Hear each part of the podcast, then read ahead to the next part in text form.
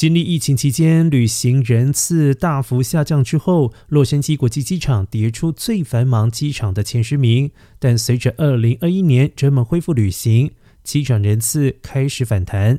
根据国际机场协会十一号公布的数据显示，LAX 从第十五名上升十个名次，来到第五位。而在二零二一年，有超过四千八百万乘客从洛杉矶国际机场起飞。比一年前增长了百分之六十七。另外，亚特兰大的国际机场也再次成为世界上最繁忙的机场。